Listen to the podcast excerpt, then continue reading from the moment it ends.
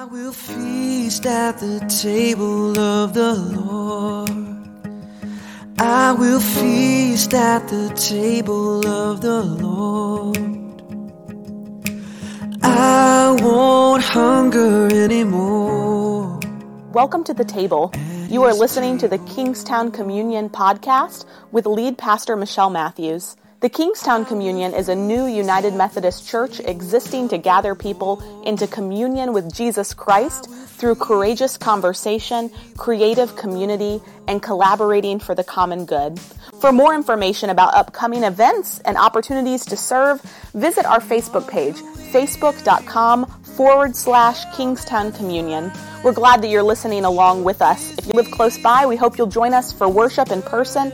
And if you ever feel so inclined to help us by giving financially, you can do so on our website, kingstowncommunion.net. At the table of the Lord, there is peace at the table of the Lord. Our meditation today is taken from the Gospel of John, the 11th chapter. Verses 1 to 45.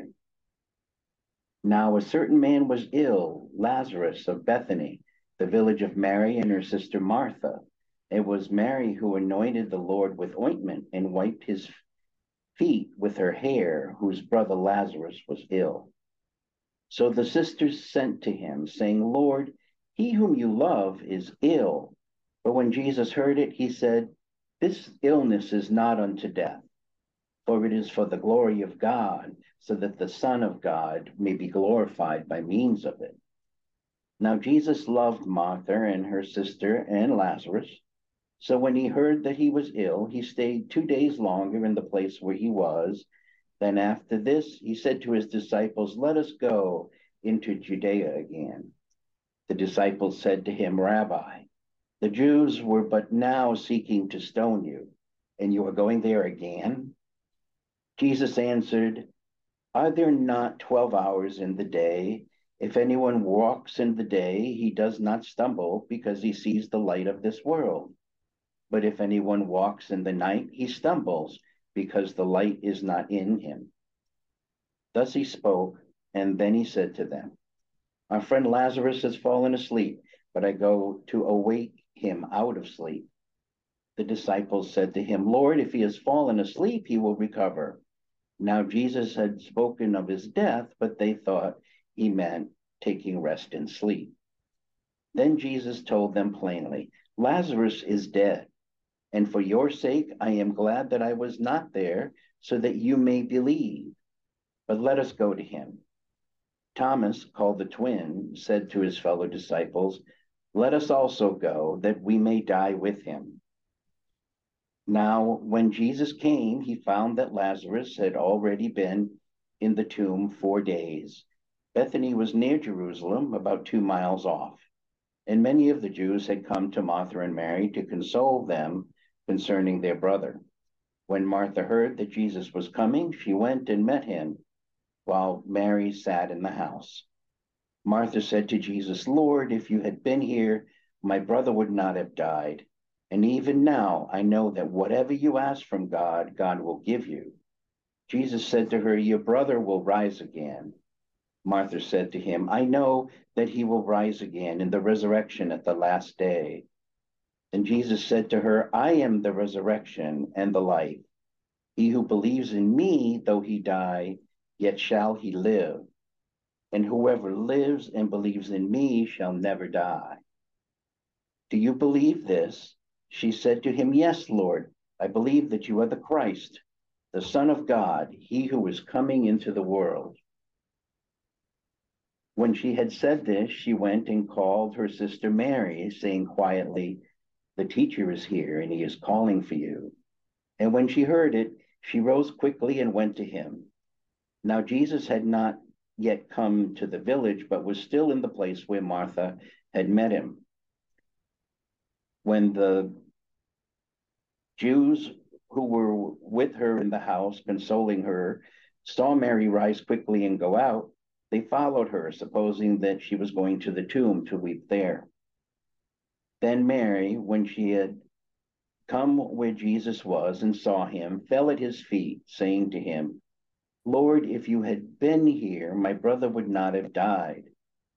When Jesus saw her weeping, and the Jews who came with her also weeping, he was deeply moved in spirit and troubled. And he said, "Where have you laid him?" They said to him, "Lord, come and see." And Jesus wept. So the Jews said, "See how he loved him."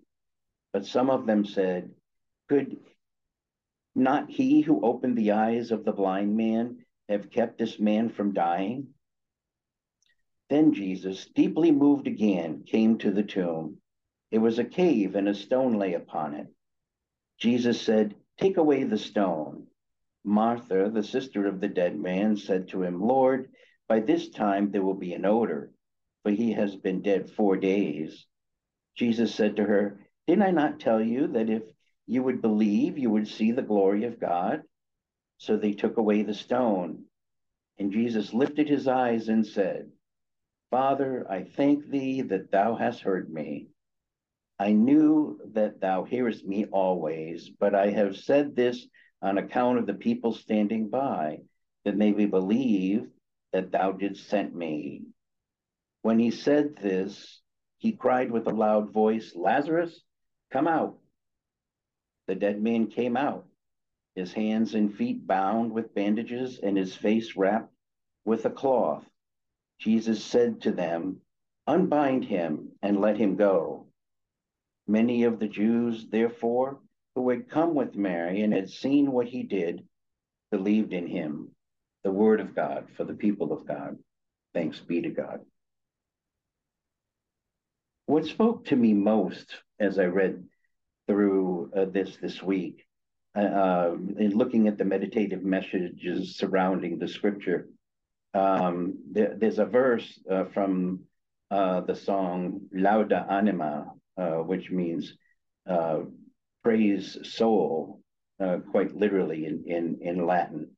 It's often translated praise my soul, but it's actually not.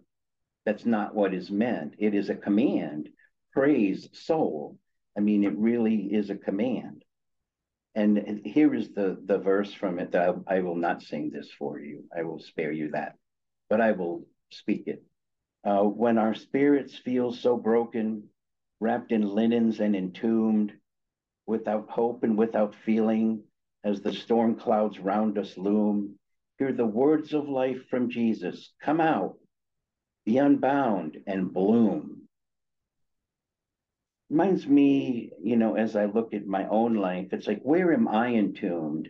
You know, where am I stuck? You know, can I see God's abundance in the midst of struggle? You know, when things are bad, you know, can I see Jesus there? And one of the things, you know, with both the scripture and this song was that, you know, Jesus generates the first action. He says, "Come out," you know, and in the song it says, "Come out." But then it's other people who do the unbinding.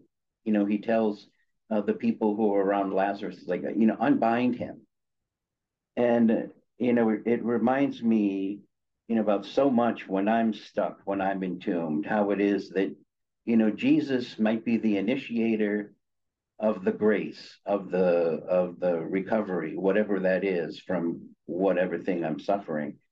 But it's people who help to unbind me. And I think at, you know, Kingstown, that's one of the things we do so well. We unbind each other through the grace of God. So that's just my thoughts on the scripture for this week. May you have a blessed week. Bye-bye.